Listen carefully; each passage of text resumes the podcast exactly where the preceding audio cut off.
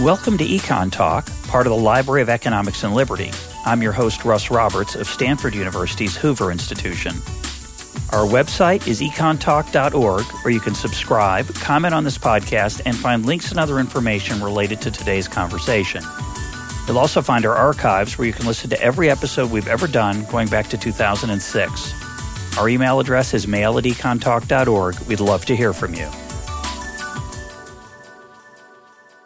Today is June 5th, 2013, and my guest is Morris Fiorina, the Wendt Family Professor of Political Science at Stanford University and a senior fellow at the Hoover Institution. He's the author of numerous books and articles, including Culture War, The Myth of Polarized America, co-authored with Samuel Abrams and Jeremy Pope. He's a member of the National Academy of Sciences. Mo, welcome to Econ Talk. Thank you. Good to be here. Our topic for today is a recent article you wrote for the American Interest titled America's Missing Moderates Hiding in Plain Sight. And we may also touch on some of the issues in your book, Culture War. I recommend the article in the book very much. Let's start with some 21st century political history. The Republicans got off to a great start at the beginning of the 21st century, but then everything changed. Tell us what happened. Okay, that's correct. Uh, the 2000 election gave the Republicans full control of the president, presidency in both houses of Congress uh, for the first time since Eisenhower in 1952. And that's what got all the publicity, but it was also one of the very few instances of unified government from either party in the last half century. But essentially, after the uh, the Kennedy Johnson years, we had a, a large a generation, basically, of divided government, uh, where one party would control the presidency, but not both chambers of Congress. And uh, this continued uh, through the 2004 to 2006 election, and everything came apart in 2006. And we went from unified Republican government in 2004 to a Republican headed divided government in 2006 to a unified Democratic government in 2008 to a Democratic headed divided government with split control of Congress in 2010. And there were four distinct patterns here of majority control of our public institutions. And I wondered how, how unusual or common that was in American history. And it turned out you have to go entirely through the 20th century back to the 19th century to see anything like this. In the period 1886 to 1894, we had five distinct patterns of, uh, of different control, different majority control of institutions. So we're living in an era that's historically very unusual where uh, basically both parties compete for control of all three elective institutions. And 2012 could have tied that streak going back to the 19th century had one of the three outcomes changed, correct? Yes, correct. I, from a professional standpoint, I was rooting for for that. Uh, if uh, if Obama were reelected for control of Congress to flip, or if Romney were elected for there to be split control, because that would have tied us with the historical record. In fact, if you go back to, I believe it's 1884. Uh, or no, it's 1888. The um, the Democrats actually won the popular vote but Grover Cleveland was counted out in the Electoral College. So technically, um, we actually tied that period. If you want to get really technical about the, uh, the Electoral College, in terms of popular support. So just summar- yes. summarize the phenomenon you're, you're talking about. It's not just that there's divided government. It's the ex- explain what was so unusual about these last four elections. The excuse me. Oh, oh, it's we're talking about four, six, eight, and ten. Correct. Correct, and it's, it's, you're right. It's not just that the government is divided. We had divided government all through from 1968 on to 2000. We had divided government more often than not, but it had a very predictable pattern. Republicans would win the presidency, and the Democrats would hold the Congress. And uh, we had an exception when the Democrats lost the Senate in the early Reagan years. But what we've had recently is just pandemonium.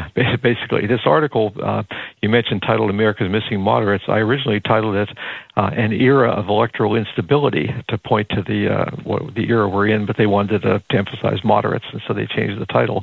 But yeah, what's what's different now is we are in any given election, we could have unified Republican government, unified Democratic government, divided government with either party in control, split control. It's almost anything goes. Uh, one of my colleagues uh, said we're in a period of we're in the postmodern party system where anything is possible. Uh, and and there are some parallels between that earlier 19th century period and this period that you noted. I don't know if it's significant that there are these parallels, but it's interesting. Yes, uh, I think the the fact that the parallels are are are there is is actually less fundamental than the fact that there are large scale social and economic changes taking place during both periods. that uh, when political historians study American electoral history, uh, they they identify long periods of uh, essentially stability. That the parties are roughly one is majority, one is minority. They tend to fight over the same issues, and then there are often transitional periods, and, and or in the case of the late 19th century and today, long periods of instability. And what I pointed out in the late 19th century, we had a series of sweeping social and economic developments that are uh, repeated today. And I, I, if you'd like me to go into those, uh, one obvious do. one is okay. One obvious one is immigration that, of course, the, the, the era of mass immigration was even greater in the late 19th century to the turn of the century than it is today. But again, we've had uh, resumption of large-scale immigration since the changes in the laws of the 1960s. Uh, it was a period of economic transition. Uh, then it was a period going we're going from agricultural to an industrial economy. Now we're going from uh, people call it different things from industrial to a post-industrial to a communications to an informational uh, whatever. But there are big economic changes taking place. Uh, that was an era of globalization. Uh, globalization is nothing new. Uh, at that point, it was British finance uh, building a great deal of the American industrial base. Uh, it was American exports developing. We became uh, began to export all our in, agricultural and later industrial production, just as we were um, we were having an, an era of um, tremendous globalization today. It was a period of internal population movements. Uh, the farms where people were leaving the rural lifestyle and moving to the big cities. Uh, in the present era, we've had people moving from the frost belt to the sun belt for basically four to five decades now, changing the geographic, uh, the nature of the economy as well as political power. And uh, and finally, it was a period of um, uh, internal, let's see, internal population movement, I guess. Well, I forget. There were put, put something there are a number. Of. There are a number of parallels, and what these kinds of things do is, first of all, they throw up new issues and new problems and it's not clear how to solve these things necessarily. And so people flounder around. Two, they split old coalitions. Um, you know, immigration today, for example, you know, we tend to think simplistically of Republicans being anti-immigration and Democrats being pro-immigration, but it's obviously a lot more complicated. There's a there's a libertarian wing of the Republican Party which would uh, would like more immigration, especially uh, skilled uh, immigrants. At the same time, Democrats realize that uh, especially low skilled immigrants uh, compete with and lower the wages of uh, the Democratic base. So these these new issues create tensions. The cities, farms, uh, south, north, etc. And uh, I think it's basically um, basically the instability reflects the fact that neither party can get a total handle on uh, this new complex of issues, and they can't. They just basically can't come up with a, a majority vision, a, a vision that will capture the country and end the period of instability. Um, the late 19th century period ended in 1896 when the McKinley Republicans uh, convinced the country that a an industrial uh, industry was the wave of the future. They united the uh, urban working class with the industrial class, and um, agriculture was left behind uh, for a while. And we haven't, we, nobody's won yet. Basically, until somebody wins decisively and governs in a satisfactory fashion, fashion, I think we're going to continue to flounder around politically. So, one of the ways that you might interpret this instability is to conclude that the electorate is unstable, that people can't decide whether Republicans have better ideas than Democrats, whether they need they want a, a president as a Republican, a president as a Democrat, and that this national instability at the at the electoral level is reflecting the instability of the electorate itself. And you reject that argument. Why? Well, no, I, I accept the argument in the sense that people are not convinced that either party has the answers. But my, my larger point is the electorate itself hasn't changed that if you go back and you look at people's partisan inclinations, look at their ideological position taking, look at their positions on the issues, you would have a hard time differentiating the 1970s from the present era. That if I didn't label the tables, uh, you'd say, well, I don't know which era that comes from. But what's happening is the choices are different. And in particular, they're not confident that either party has the answers. Uh, they've, uh, I mean, just look at these last several elections in which the, the Bush Republicans were just totally rejected in 2006 and 2008 congressional Republicans. And then we had the great shellacking of 2010 when the congressional Democrats were rejected. So it's not that people are changing their minds, their positions, their preferences. They are looking at the alternatives they're offered and the performance of the parties, and they are simply uh, reacting that no one has convinced them, no one has satisfied them yet. Let's go back to, to this pattern of when you, you made a claim that I think most people would find very hard to believe, but I've read the paper and looked at the charts, so I'm I'm I lean your way which is the claim is that if you went back 40, 50 years, there's been very little change in either partisan, partisanship or ideology. So give us some rough numbers for how people identify uh, both now and then. Sure. The um, the party identification has been essentially stable since about the uh, the early to mid 70s. The Democrats used to be the majority party, but that that went away in the 1960s with all the tumult and the problems there. But since that time, basically, you've had the Democrats and the independents sort of fighting for primacy. Democrats 35 to 40 percent of the population. These are self-identified labels, by the way. We ask people in surveys, do you think of yourself as a Republican, a Democrat, an independent, or what? And uh, the Democrats, 35 to 40. Republicans have never cracked uh, basically about 30 percent uh, since the Eisenhower era. They are definitely the minority. Uh, the, the, the, Democrats have a plurality. The Independents uh, are close to that as well, and then the, the minority Republicans. If you look at ideology, it's uh, even more stable. That essentially, the, the liberal label has never been very popular in the United States, and they're typically 20 to 25 percent of the country that classify themselves as liberals. Conservatives are typically 35% or so, and the moderate label, moderate, middle of the road, tends to be the uh, more often than not the uh, plurality position with 35 to 40% of the population. Now, it needs to be said that ordinary people don't mean by these by these terms, especially conservative, what movement conservatives and political activists uh, think of as these terms. That a person could call themselves a conservative and yet have uh, liberal positions on various issues. They're not nearly as consistent in their views on specific issues as activists and commentators and journalists uh, are. Uh, but anyway, the, the, the big difference, the big change that many people mistake uh, for a changing electorate is that the relationships among these variables has, uh, has clarified. That in the 1960s, there were lots of conservative Democrats, especially in the South. There were many moderate Democrats.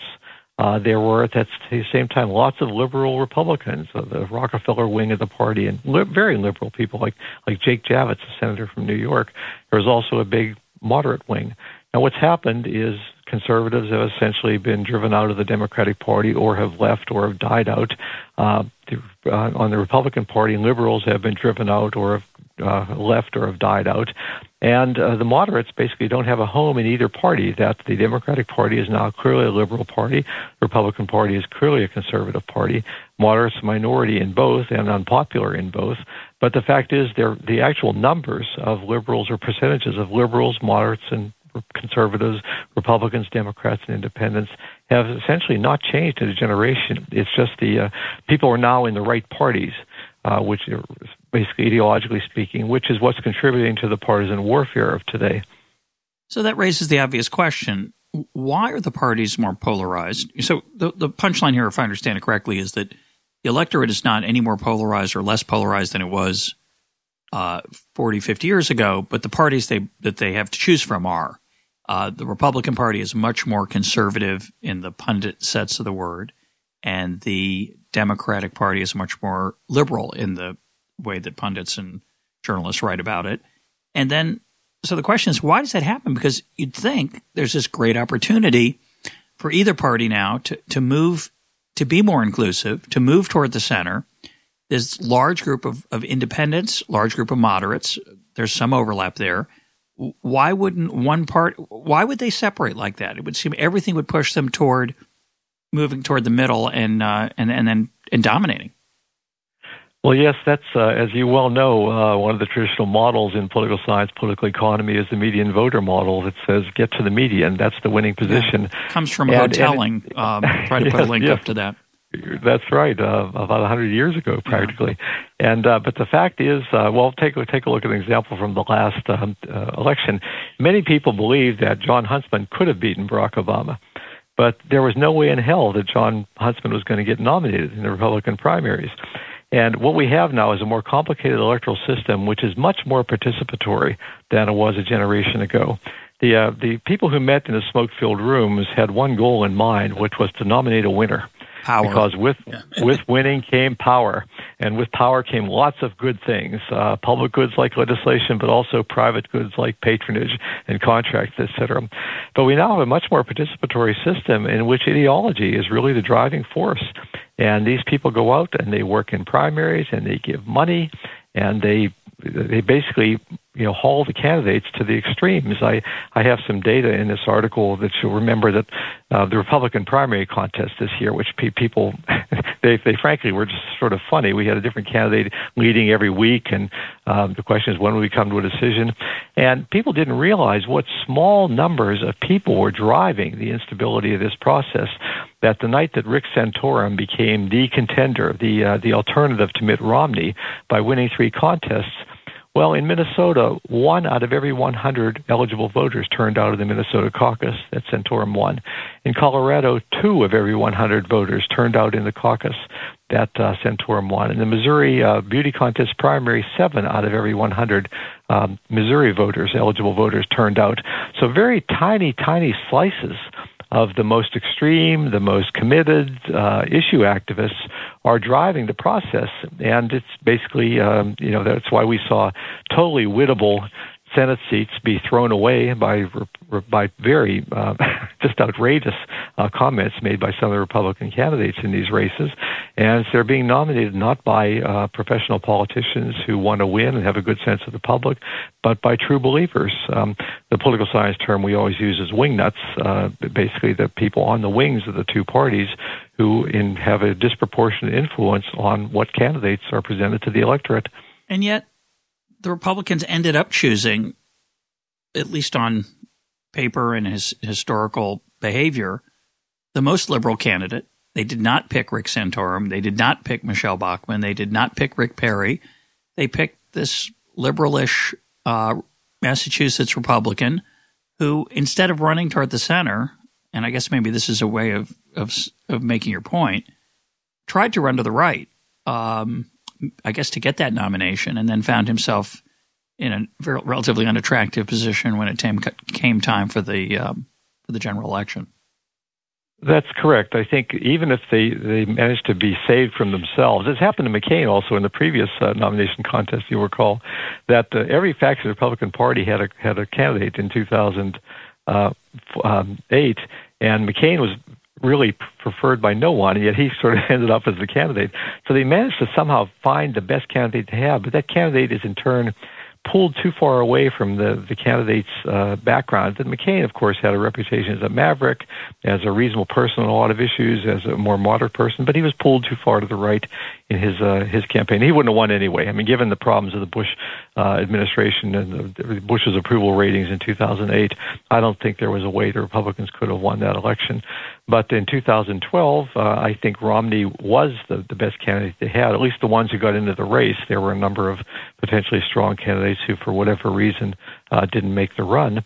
But uh, by the same token, I think had he been able to run, had he been able to take credit for uh, the Massachusetts health care plan, had he been rather than have to try to defend it. I mean, it's still controversial to take credit for it, but nevertheless, it it cast him as a flip flopper and somebody who had gone back on his own ideas and achievements. I just think a lot of uh, a lot of problems. He he he couldn't run on his real strength, which was a non ideological fiscally conservative, fiscally prudent, good manager. Uh, he had to run on a lot of other, yes, pragmatists who would sort of make deals and sort of start us back out of the way this cycle of debt and, and uh, deficits we're in. And so he was unable to run on to his strengths. He had to run to, to using some weaker dimensions. But that that point holds for the presidency. It's how do you explain the fact that there's no uh, Scoop Jackson in the Democratic Party and no Nelson Rockefeller in the Republican Party anymore. These more liberal governors, senators, although Chris Christie would be an exception there, but certainly at the in the the national level, the House and the Senate. Why, why is why is there no home for for liberal uh, Republicans or conservative Democrats there? Uh, it's the activists. I mean, oh, the Tea Party has gotten all the attention in recent years, but you think of the Daily Kos crowd, the Democratic Party, that in all these primaries we're talking about, in House primaries, the turnout rates are almost always in the single digits. And so we're talking about small groups of committed activists who have vetoes over the people who get nominated in the House races. Where were Senate they before? Races, Where were they in 1970? Um, um, they were. They just weren't as well. The parties hadn't sorted out as much. See, this is the other thing I was just talking about party sorting. In, in 1970, the Democratic electorate in Mississippi would have been really different from the Democratic electorate in, in Massachusetts and Republicans take the same thing, New York versus, say, Nebraska. But what's happened is basically the parties are now pretty much homogeneous across the country. So if you're a Democrat, uh, doesn't matter where you are, your primary constituency is going to be the public employees unions. It's going to be the pro-choice uh, groups, the uh, anti-gun groups, the various kinds of liberal cause groups.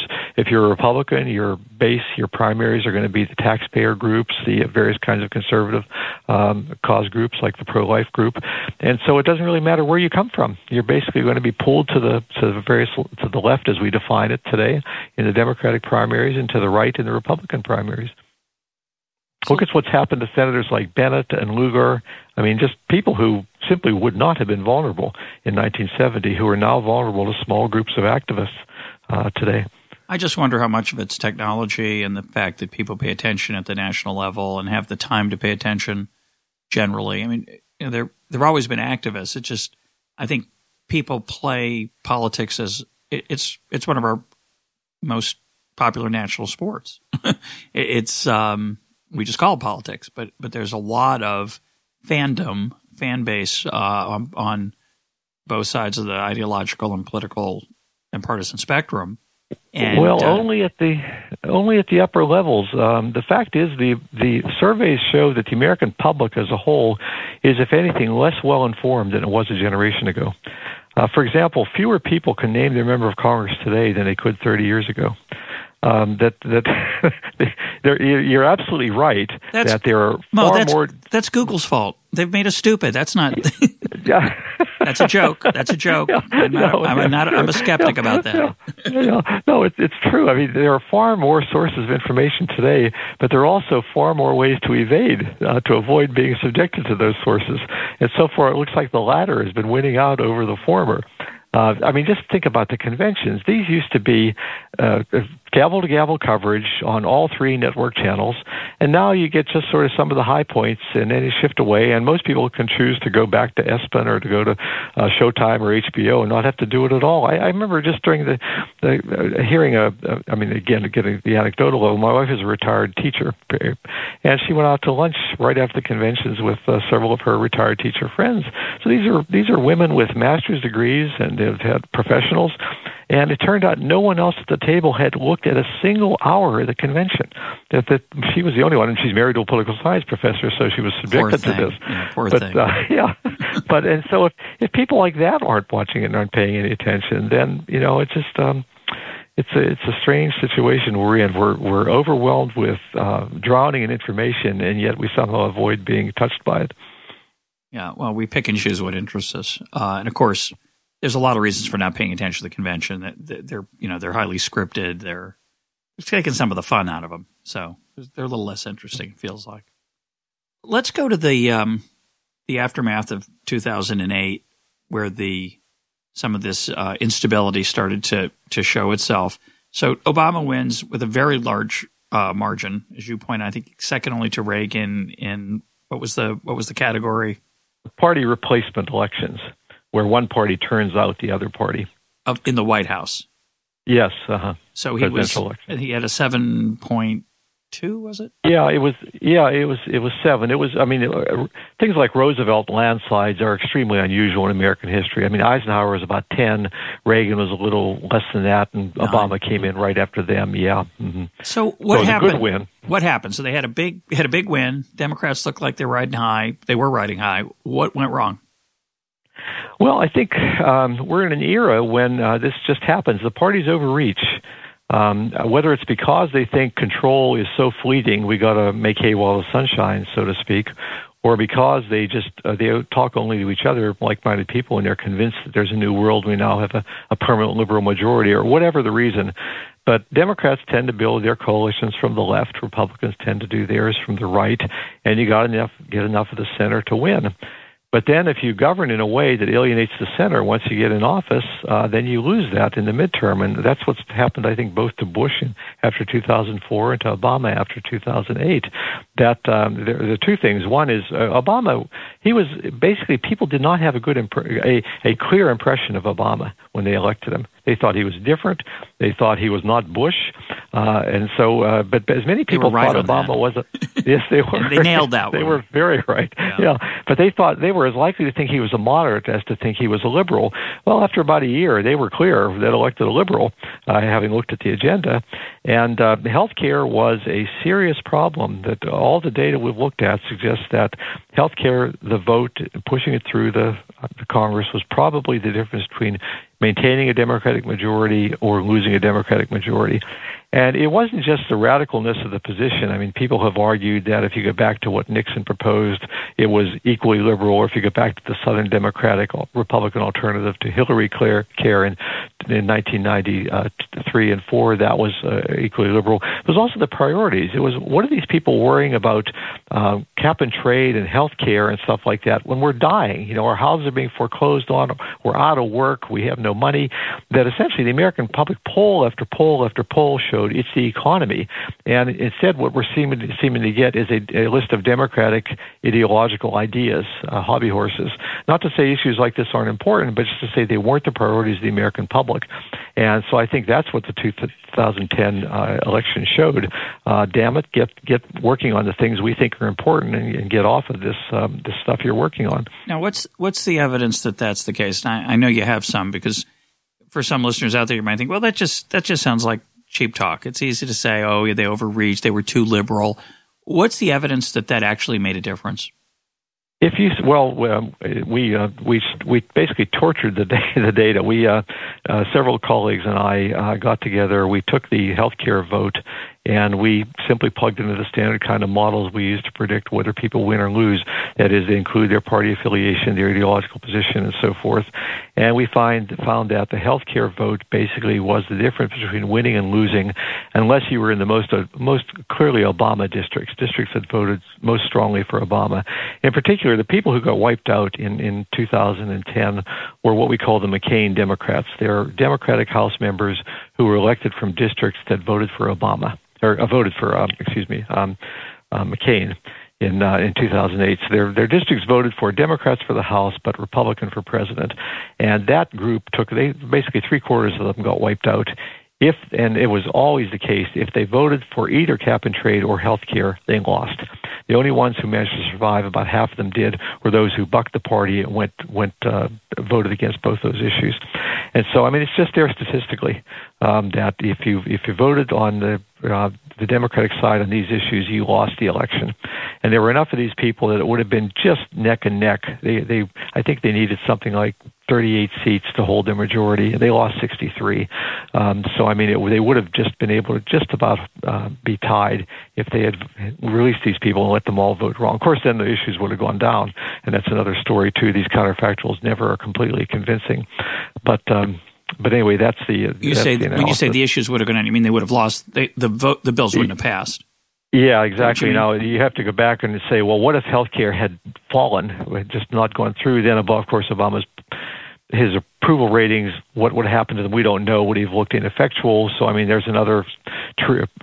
If you think about the game tree, there's another branch. We're not going down here.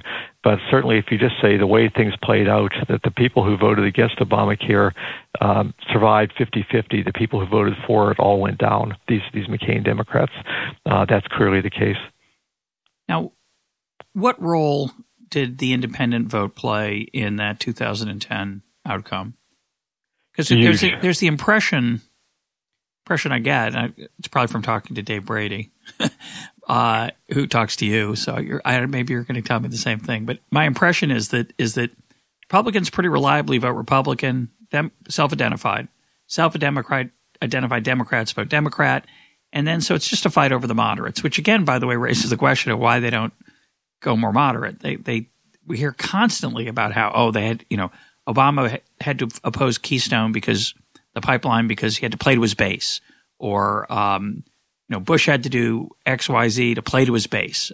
But the base is they're in there. They're they're they're for you anyway. Is it just a question of turnout that you're trying to make sure? Why? why? Yeah, it's a question. Go ahead. Uh huh. Yeah, it's it's a question of turnout and enthusiasm and getting people out. Um, but yes, the independents have been swinging massively in recent elections. I think it was 17 points against the Republicans in 2006 and 18 points against the Democrats in 2010. So a net 35 point swing uh, in a four year period.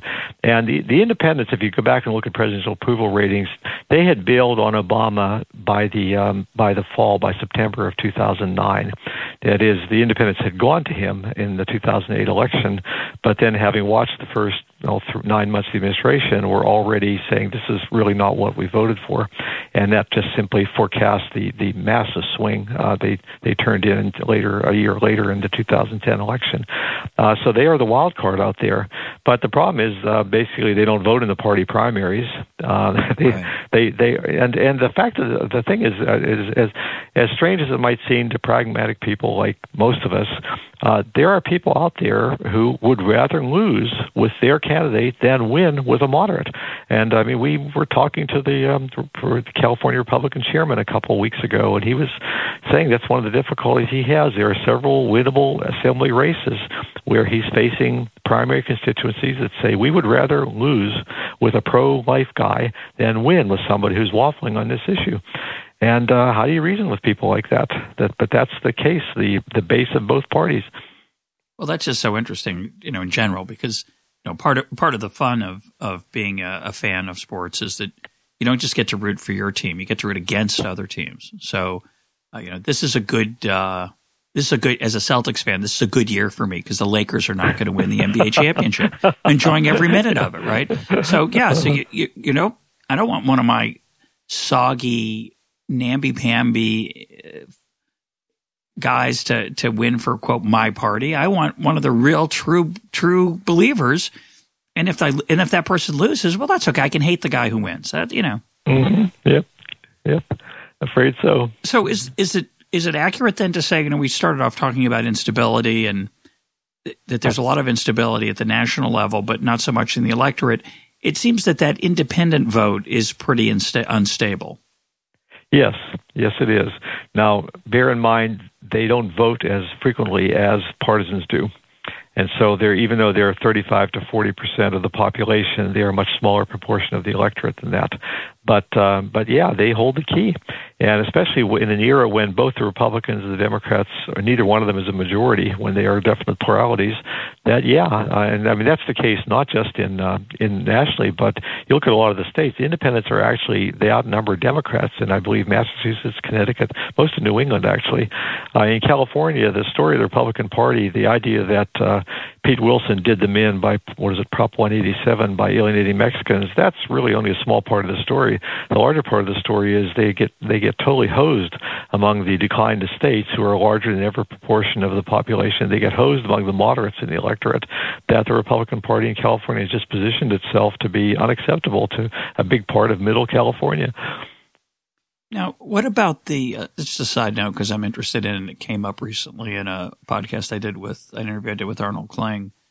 Uh, are do we have any evidence about the accuracy of how informed, uh, accurately informed uh, Republicans, Democrats, and Independents are? Are, are Independents less informed, or are they less biased, uh, or neither? Uh, both. That uh, all the survey data shows independents are less, uh, well, basically, there's two kinds of independents the leaning independents and the true independents. And true independents are basically uninformed. Leaning independents are more informed, but not as informed as strong partisans. The strongest partisans are more informed than independents. But the strong partisans are also malinformed, is what I would say. they believe things they believe things that aren't true. Right. That the surveys show, for example, that strong Democrats believe that inflation didn't decline under Reagan. These things are totally wrong. And uh, and and the strongest Republicans believe that weapons of mass destruction were found uh, or excuse me, yes, were yeah. found uh, under it's Bush. it's comforting. And so, Yes, it's it's comforting. It's totally wrong, uh, but it's called motivated reasoning by the people who study political psychology. This sort of thing. That that I, I agree on. They will give you more correct answers on a knowledge test, but they also believe things that are not correct. And um, so, and, and the electorate as a whole, I, we, this is a, a little bit of a digression, but we saw a paper presented yesterday on taxes. And it was very interesting that uh, the population, according to these surveys that had been done, does think we should have more taxes on the rich. But then when you ask them uh, what are the rich actually paying, they underestimate, of course, uh, what the rich are currently paying. And what's interesting is they think the rich should be paying less than they currently are. But you ask them what is a fair tax to pay for various income brackets, they come in at figures that are actually below what the rich are, what the people in those brackets are actually paying. So here's a case of people being uninformed and malinformed at the same time. Now let's turn to 2010. Uh, the Republicans have this incredible success at the with in the House in, in 2010, and they just assume that in 2012 they're going to expand that and take the presidency as well. What went wrong for the Republicans? Oh well, I think it was. Um, I know it's a long a list, and we don't have we don't have, three, yeah, we don't have two or three hours, but do the best you can. Uh-huh. Okay, well, it was a mis- it was it's always a mistake to read uh, a trend into one election, and I think the the 2010 indicated clearly uh, the electorate was unhappy with what they'd seen uh, for the previous two years. Uh, it was a signal to change course. Um, the economy didn't get any worse. Basically, uh, the, the economic forecasting models always had the election in doubt. That uh, it was it was as you know, we were in this sort of gray zone between where people were had been defeated in the past and people were reelected in the past, and so it wasn't clear the economy and, and the trends were they were no longer downward. At least I think we can say that, and. Um, so I mean, the election was close. It wasn't uh, wasn't by any means a uh, a runaway in either party. I think had their I think the Republicans hurt themselves with the um, the primary contests. I think some of the uh, the races that were um, some of the Mourdock race and the what was the other race uh, where they threw away Senate? I think just the image of the party as being uh, wacko, I think, sort of hurt them, uh, and does continue to hurt them. Um, but I, I mean, it's it wasn't. I don't think we need to waste a whole lot of time uh, or spend a whole lot of time thinking about what went wrong. It could have gone either way. Um, I think most political scientists before the fact thought that would have hesitated to vote much on either way, and it went toward the Democrats. And I think we're facing a very uncertain future as well in 2016. But the standard view, which you argue against a little bit in this paper, the standard view is the Republicans. Let's let's let's talk about two kinds of um, problems Republicans have. One is the image of the wacko, outrageous thing, things some candidate not ready for prime time somehow finds themselves the nominee because of forces you identified earlier, and they say something that's appalling and it and it hurts other Republicans besides themselves. The other is that the Republicans staked out certain positions that are not outrageous or wacko, but they're not very popular. And one, for example, which we've seen in recent months, Republicans trying to change their image on is immigration. So Republicans have worry that this that the Hispanic vote, which is a growing, very you know rapidly growing part of the electorate, that has that they've that they've written been written off. The Republicans have been written off, and that and that and the Hispanics feel like that they've been written off. So Republicans in the last few months, you know, Marco Rubio and others have been trying to show that they're they're not really anti-immigration. They're not so anti-Hispanic. Um, but you point out that's not so obviously that's not so that's not their, necessarily their biggest problem. It no, is, it is a problem, though. Correct? It is a problem. It is a problem, certainly. I think some years ago, David Brooks uh, commented there's a there's an interpretation immediately after the election that gets picked up by all the media types, and it has to have one uh, thing in common, which well, it's almost invariably wrong. And I think the the uh, right after the uh, the election, the storyline was that the Republicans are doomed because of demographics. They're, they're too mean. They're too mean. That's that was the, the other piece of it. Yeah, were, it's it's yeah, the, but because the uh, because um, because gays and friendliness toward gays, and because immigrants, and because single women, et cetera, there are these various kinds of uh, constituencies that are in they're growing in size and are invariably going to make the Republicans a minority party. Well, the first thing is uh, demography is important, but it's not destiny. And presumably, somebody uh, when things like this are noticed, as they are in the case of immigration, people begin to recalculate and they reposition the party, and it can take a long time. And basically, the Democratic Party cracked up between 68 and 72. It took Bill Clinton uh, 20 years. To, I mean, took somebody like Clinton 20 years to pull them back into the mainstream and become competitive again. Um, so I mean, it may take the Republicans a while, but certainly they're working on uh, on uh, immigration. But by the same token, I think I pointed out in this article that the uh, the more interesting thing I thought was not just that the proportion of Hispanics was up and the proportion of whites were down, but the um, there were probably when you look at turnout as a whole, it dropped. Turnout had been increasing in recent elections, but turnout there were six million more eligible voters this time around, and turnout actually dropped. Um, Obama's margin was down four points from the previous time. Romney actually, um, although he did well proportionally among whites, the white turnout dropped by several million, maybe four to five million voters.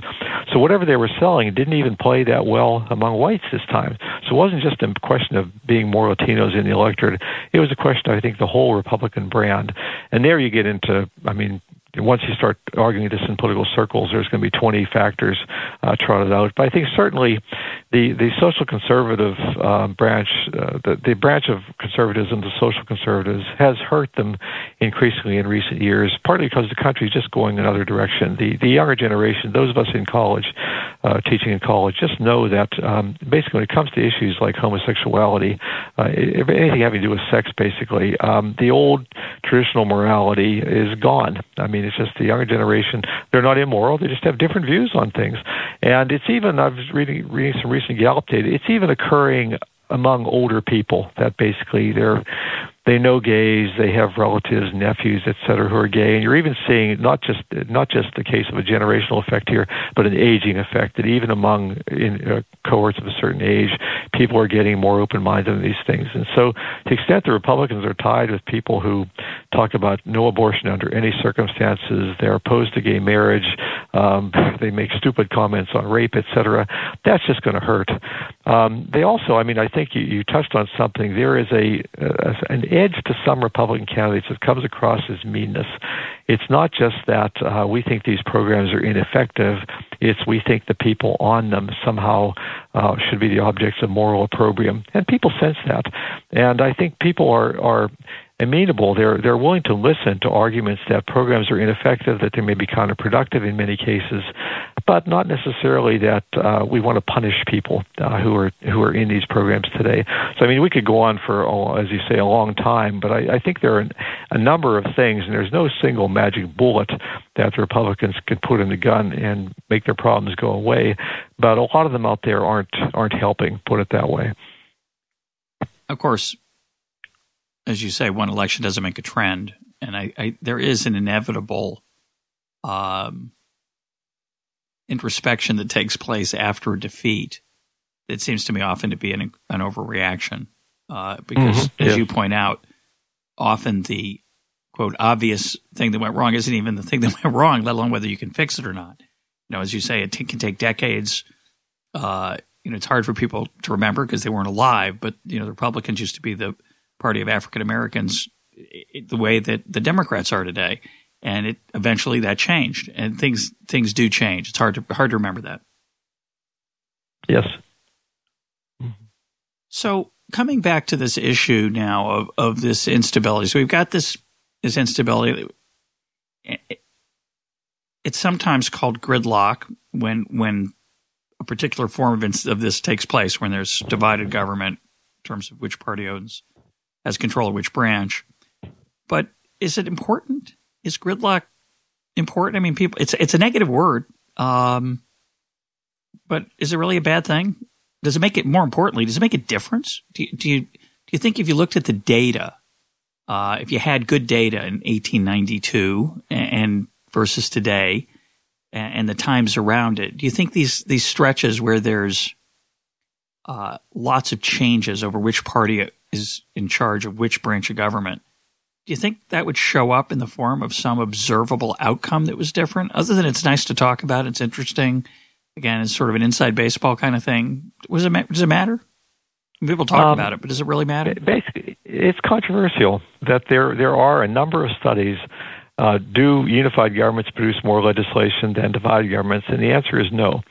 Uh, now, some people argue that, well, maybe in years of divided government, more legislation is necessary. Uh, that's not at all clear to me because um, it could be that divided government real, means there is no consensus, and so it's wrong to legislate in those circumstances. But so, uh, and if we go back to the late 19th century, I'm always struck by the fact that they managed to pass the Interstate Commerce Act, the Sherman Antitrust Act. They did some really big things back then during this period of tremendous instability. And so, I, I and even now, you look at the sequester, the world is going to come to an end because of the sequester. Well, what happened? I can't remember anything. Can you? I'm still here. Uh, yeah, right. And, and my house is unfor- unfortunately my house is still worth a lot of money. I paid a lot for it, and it's still worth. I'd love for my house in suburban Washington D.C. to plummet because the demand for government goes down. But you know, I can only dream. can only dream, right?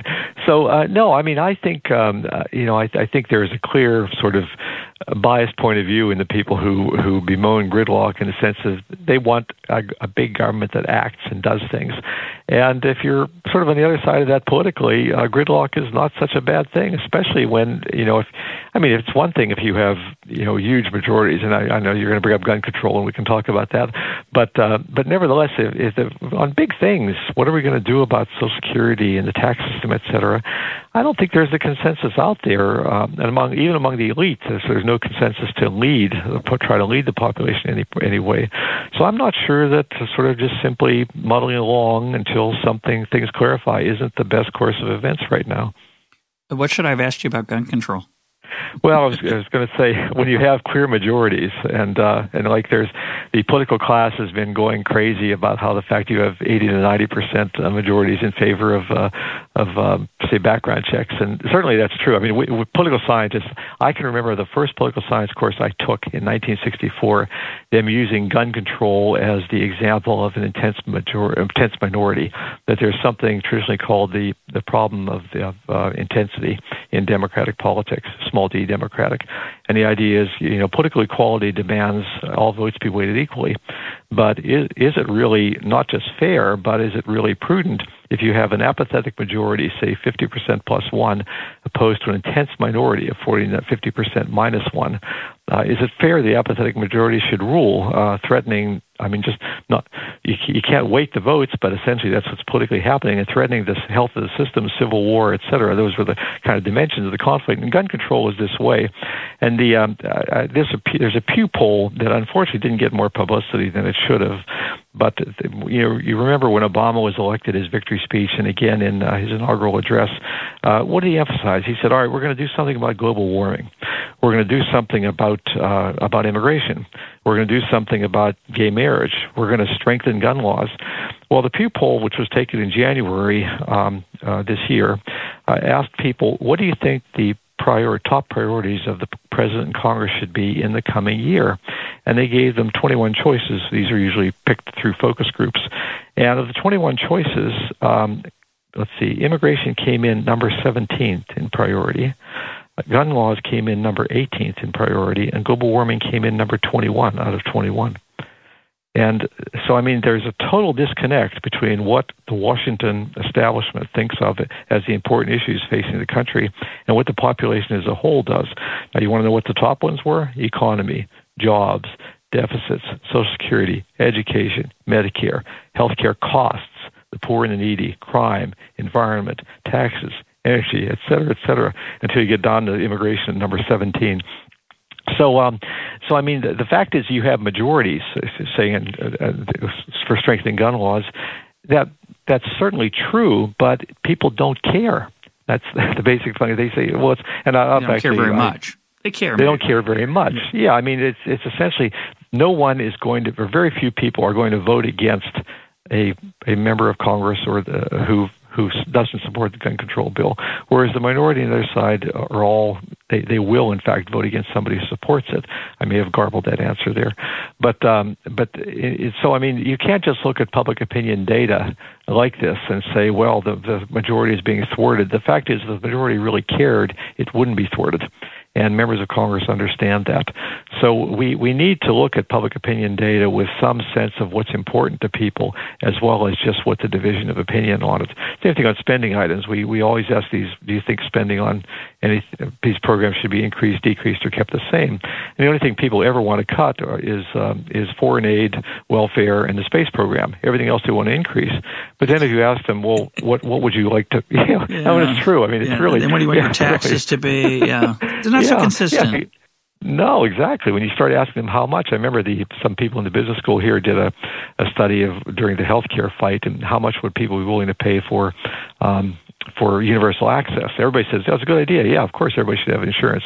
And I think they lost the majority. It's something like fifty bucks a year for a family that everybody's willing to do says it's good as long as it's cheap. But if you say, well, you, it's going to cost you a hundred bucks, you say, well, no, I guess we can do without universal access.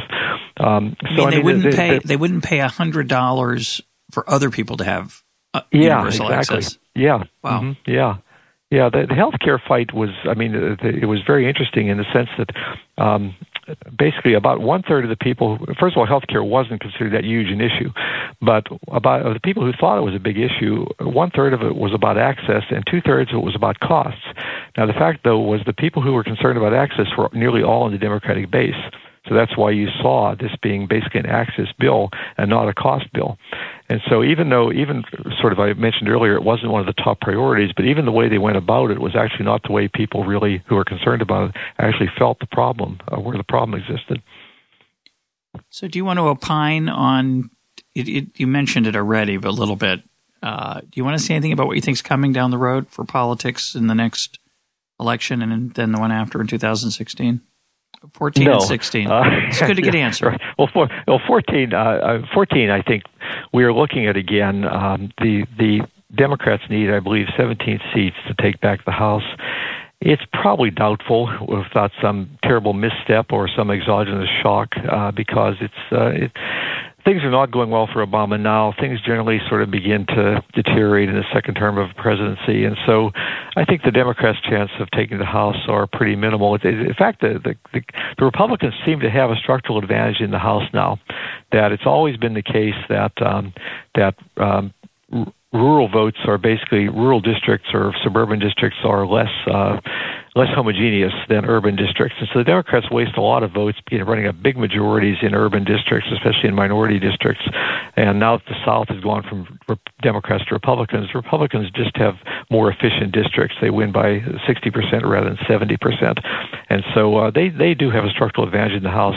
Now, the Senate, we could look at that and say, boy, the Republicans really ought to be able to take the Senate. But everybody said that the last two cycles around, and they found a way to blow it. Uh, so I don't know whether uh, what the chance of the Republicans doing it next time or not. Now, in terms of 2016, anything goes. Uh, one of my favorite anecdotes is in in after the 1974 election um, the Gallup uh, organization decided it was about time to start uh, thinking about their trial heat polls for two years later. And, you know, if the election were held today, would you vote for so and so or so and so? And uh, they canvassed Democratic Party officials, and they came up with a list of 34 names of potential Democratic candidates for 1976. And one name that was not on the list of 34 was Jimmy Carter. So, he would have been uh, 35th. They just yeah. yeah. So I mean, the idea now, well, it's going to be certainly Hillary on the Democratic side, and going to be one of these three or four people: Cruz, Rubio, Bush, uh, Christie on the Republican side. Well, yeah, it sort of looks like that now, but I wouldn't be surprised if if there somebody else emerged who nobody is talking about now. It's it's just too far ahead to really speculate. Yeah, I remember when um, when Obamacare was put on the table, and Romney did not come out against it partly for whatever reason. Maybe because he it was so much like what he had proposed in Massachusetts. Maybe he thought it was a great law. Maybe he didn't want to talk about it. Who knows? But he didn't come out against it. I thought, that's it. He's done. He has no chance. Here's his chance to repudiate what he did, say, this I made a mistake in Massachusetts. It's a mistake to do it at the national level. I thought that way he'd get the nomination. And if he didn't do it, thought he had no chance. Well, I'm, I'm an idiot. I was clearly, I was clearly wrong, as I often am about politics. Yeah, so we'll, we'll we'll see. I'll talk to you in uh, mm-hmm. in two years. We'll have a better, yeah, better we'll idea what's going two on. Two years, right? Mm-hmm. Uh, let's close by talking about uh, red states and blue states, which is another divisive uh, or divide that we hear about sometimes.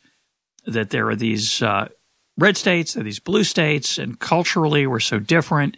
And in your book, you um, you point out it's not quite that straightforward. No, in fact, the the distributions of opinion in red state and blue states are more uh, more similar than I think anyone believes. That uh, p- people tend to stereotype and they think of well, a blue state is some Manhattan or San Francisco, and a red state is uh, some small town in Texas or Mississippi. And in fact, it's just a lot more uh, more nuanced than that. I have a map I like um, that is not just red or blue, depending on whether you won the state by one vote, but it rather shades the entire state on the base of strong partisans, independents, etc. And the whole country, with a few exceptions, pockets here and there, looks pink and purple and uh, a much more uh, nuanced view. And I, I think it's a mistake to say there's only like seven, eight states in the country that are really competitive, and the right candidates can put a lot more uh, areas into play uh, like, uh, for example, I think uh, Christie, if nothing else, would sort of scramble the map. That uh, that he would get a look in places where a Republican ordinary doesn't get a look, and might be in trouble in areas where a Republican normally has a, an easy chance of it. So, um, it's as long as we sort of have a, a northern liberal on the uh, on the Democratic side and a southern conservative on the Republican side, things are going to look pretty stable. But if we break out of that mold and have some non-standard candidates, then I think things will shake up. As a closing question, um, total shift of gears, what do you think is the most interesting questions in political science that we don't, we can't answer right now? We don't have survey data. We don't have a good understanding of. Where do you think the intellectual action is in your field coming coming forward? Oh, well, I mean, if, if you want to talk about purely academic, uh, this is really off the wall. Uh, there's research going on uh, about biological and genetic bases of political attitudes and behavior. And there's one claim, for example, based on twin studies, that about half of your ideology is inherited from your parents. That it's in your genes. Not in your, so not think, in your, not in what they watched on the on, not what they watched. Fox or CNN, but Right. Uh, well, what they whether they watch Fox or CNN is based on their genes. yeah, yeah. Right. So, I mean, from a purely academic standpoint, uh, there there are lines of research now that would have been well, first of all, totally politically politically incorrect, unacceptable, uh, 40 years ago, but also just um, just really mind-boggling. There, people are doing brainwave stuff and everything. So, I mean, that's sort of the physical, biological, et cetera, side of things is where lots of ferment is occurring. I think that's just too much NSF money. No. Not anymore. who's paying? For, who's paying for that? Who's paying for those? I, those I well, I think N- NIH and stuff like that. Yeah, now NSF, as you know, is not simply not funding now political science stuff that isn't related to national security or economic growth. That uh, so, I mean, it's they have to go to other funding sources, and NIH has a lot of money. Yeah. Uh, How about more traditional, uh, less radical stuff? What's uh, what What do you think is interesting that's going on in the field? Um, frankly, I, I, guess this marks me as an old, dried up know, scholar. I was going to use a term that's not politically, uh, but anyway, um, I think not a lot at the moment. Um, there's there's a a great deal of work on methodology. Well, I, I should say I'm confining my remarks here to the study of American politics, and uh, you know, certainly international relations, this wouldn't necessarily be the case. But there's a great deal of emphasis on advanced statistical methods, on modeling, on um, uh, their geo geological stuff, ge- no, excuse me, geographic stuff that we're now able to sort of map out congressional districts to the square foot and so forth. And so I, I find a lot of work in younger scholars um, uh, being less concerned with bigger questions and more with how to answer smaller questions or even just how to answer any question. And so I think, you know, basically the pendulum has swung a little too far in that direction. And we saw this in economics, you know, probably, what, 10, 20 years ago, everything had gone to the game theory, et cetera. So now we're seeing a big swing back toward empirical work and, uh, and, and political economy. And I, I think probably the pendulum will swing again. But in talking to journal editors, I, I sort of get this sense that you know, there's nobody's doing interesting big arguments at the moment that it's sort of too much small stuff. Well, we have the same problem in economics. I think the problem is data. There's too much data. Mm. Too much so, data, right? yeah. I mean, it's ironic. It yeah. Gives, we have all this, yeah. say to the square foot, it makes it easier to run more interesting statistical techniques. I'm not sure we're, we're learning more, though, but yeah. we certainly have fancier tools to play with. No, that's right. If you had asked that question to a lot of younger scholars, they'd have said big data. That's what the interesting thing is. But I just don't have much confidence that that's going to really produce a lot of intellectually interesting work. My guest today has been Morris Fiorina. Mo, thanks for being part of Econ Talk. You're very welcome. Glad to be there.